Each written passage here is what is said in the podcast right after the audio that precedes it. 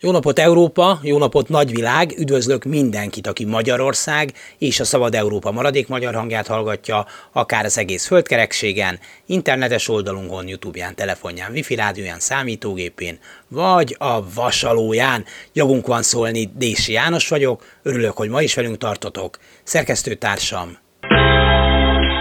Véna Gyöngyi. Álltunk sorba a tojásért a boltban, állítólag mindjárt tojnak a tyúkok újra, és közben egy vidősebb hölgy a botyával váron veregetett, hogy haja fiatal úr a nagy hírt.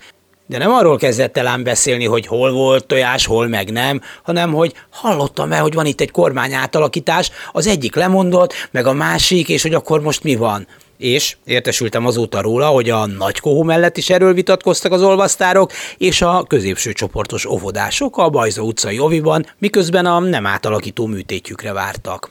Az eféle átszervezések, régóta tapasztaljuk, nagy izgalmat okoznak. Emlékszem, még csak az első általános pagyait koptattam a Rottenbiller utcában, amikor Emi néni titokzatos képet vágott, én azt hittem, hogy kedvenc meséjében, a Manuk vadászban történt valami fordulat, talán a vadász mégiscsak megmentette a párduc suhanású királylányt, aki hát én már régóta szerelmes voltam. De osztálytársaim lepiszegtek, hogy ne gyerekeskedjünk, elvégre már 7 évesek vagyunk, nagyobb dolgok történnek itt.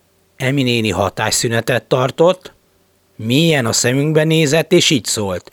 Rövidesen a szüleitekkel együtt a híradóból is értesülhettek róla.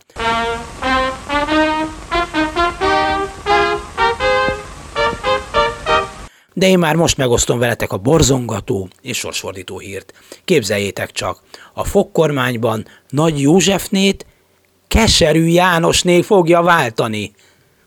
Többen elsápadtak a hír hallatán, hogy nagyné helyett keserűné. Andi szeméből egy könycsepp is kicsordult, még Tiborka is abba hagyta az előtte ülő karcsi fülének folyamatos pöckölését. Mondhatni, megrázott a hír valamennyiünket, hogy mi lesz így fokminiszterelnökkel, vagy éppen a Kádár Jánossal.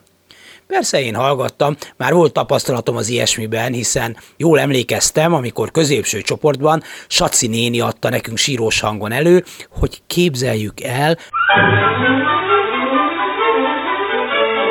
Trautmann Rezsőt leváltották, vagy lemondott, és helyette Bondor József következik. Mondanom sem kell, hogy a személycserék után minden egészen másképp lett. Lehetett szabadon utazni, Donát kacsás rágót venni, igazi farmert kapni, és a nagyobbak állították, hogy már a pornólapok és filmek is szabadon elérhetőek, bár ez ugye minket még nem érint meg, kicsik vagyunk. Ja, és vannak pártok és szabad választás, nem minden nap finom főzelik, hanem néha bab is elérhető lesz igény esetén. Hát, illetve mégsem. Maradjunk annyiban, hogy biztosan sok különbség volt a derék nagyné és a még derekabb keserűné között, nem beszélve Trautmann és Bondor politikája között, de valójában az égvilágon semmi sem változott. A rendszer ugyanaz maradt. Ezt Tibolya kivételével tudomásul vettük, ő pedig úgyis az év végén kibukott, így sosem tudtam meg, hogy a mese folytatásában a nagy vadász, vagy én nyertem el a párduc testű királylány kezét, akit pornólapok hiányában is egyre kevesebb ruhában próbáltam elképzelni. Egy Palkovics nevű rendszer szolga most távozik, és ez tényleg még annyira sem érdekes, hogy miatta bárki felfüggesse szegény Klep a karcsi füléjének pöckölését. Azért küldik el, mert hajlandó volt elüldözni az ország legjobb egyetemét? Ugyan. Vagy azért, mert szétverette az akadémiai kutatóintézeteket? Dehogy. Vagy mert a világ szégyenére még mindig az orosz atomerőmű felépítését nyomják? Á, nem. Esetleg, mert az innovációsnak nevezett pénzek egy tisztes része, akarom mondani tisztességtelen, az Orbán-féle oligarchák zsebét dagasztja. Azt a mai óvodások és iskolások is tudják, hogy ettől még maradhatott volna bátran. Ahogy kit érdekel az, hogy míg a népek a katatörvény változtatása ellen tüntettek, Palkovics barátunk Vitézi Dávid közlekedési államtitkárral és Sárvári Istvánnal, a Véhíd ZRT vezérigazgatójával, Mészáros Lőrinc cégbirodalmának egyik legfontosabb vezetőjével vacsorálgatott üzleti vacsorálgatás? Vitézi most szintén lemondott, Mészáros meg fél percenként húz be egy-egy állami megrendelést azóta is. Mert a miniszterek jönnek-mennek, csak hát közismert. Fejéből bűzlik a hal.